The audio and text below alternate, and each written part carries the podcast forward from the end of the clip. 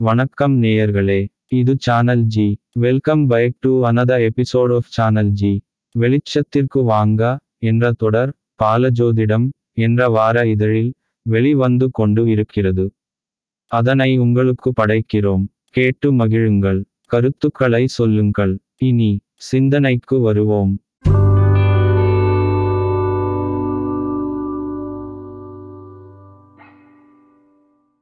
வெளிச்சத்திற்கு வாங்க. அது ஒரு இரவு நேரம். அவசர அவசரமாக சாப்பிட்டு விட்டு அவள் கிளம்பினாள். அவள் தங்கி இருந்த அறை இரண்டாவது மாடியில்.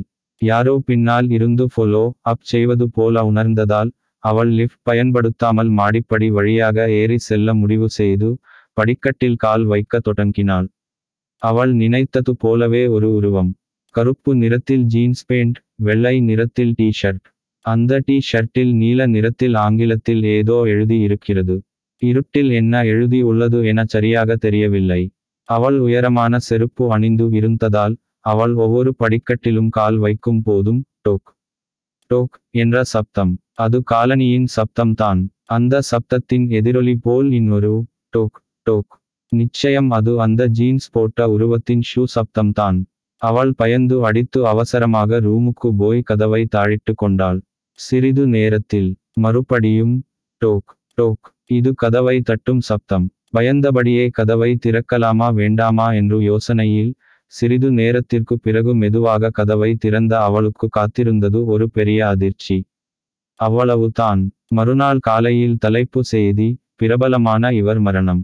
அது கொலையா தற்கொலையா என விசாரணை நடந்து கொண்டு இருக்கிறது. பிரேத பரிசோதனைக்கு பிறகு தான் முழு விவரம் தெரியும் என்று சஸ்பென்ஸ் தருவது போல ஒரு செய்தி.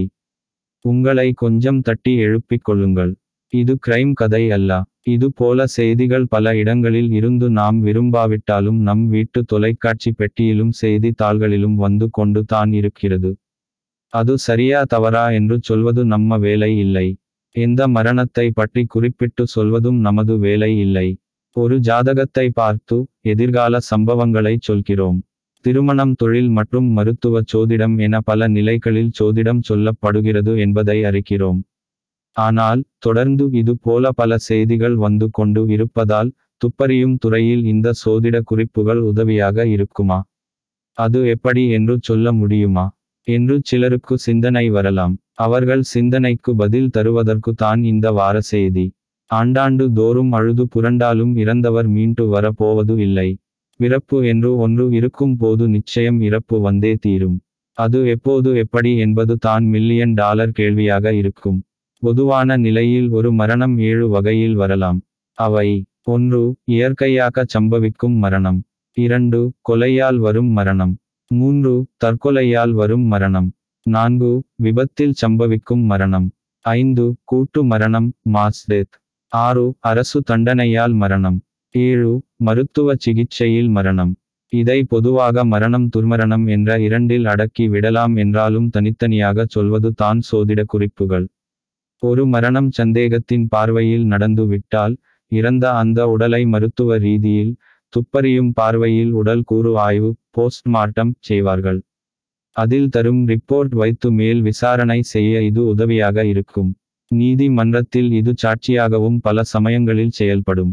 சோதிட பார்வையில் இதை சொல்ல வேண்டும் என்றால் குறிப்பாக சில சிந்தனைகளை மட்டும் உங்களுக்கு தருக்கிறேன் சரியாக உள்ளதா சொல்லுங்கள். பொதுவாக சோதிடத்தில் பிரேத தோஷம் பிரேத சாபம் பித்ரு சாபம் பித்ரு தோஷம் தனிஷ்டை என பல நிலையில் சொல்லுவார்கள்.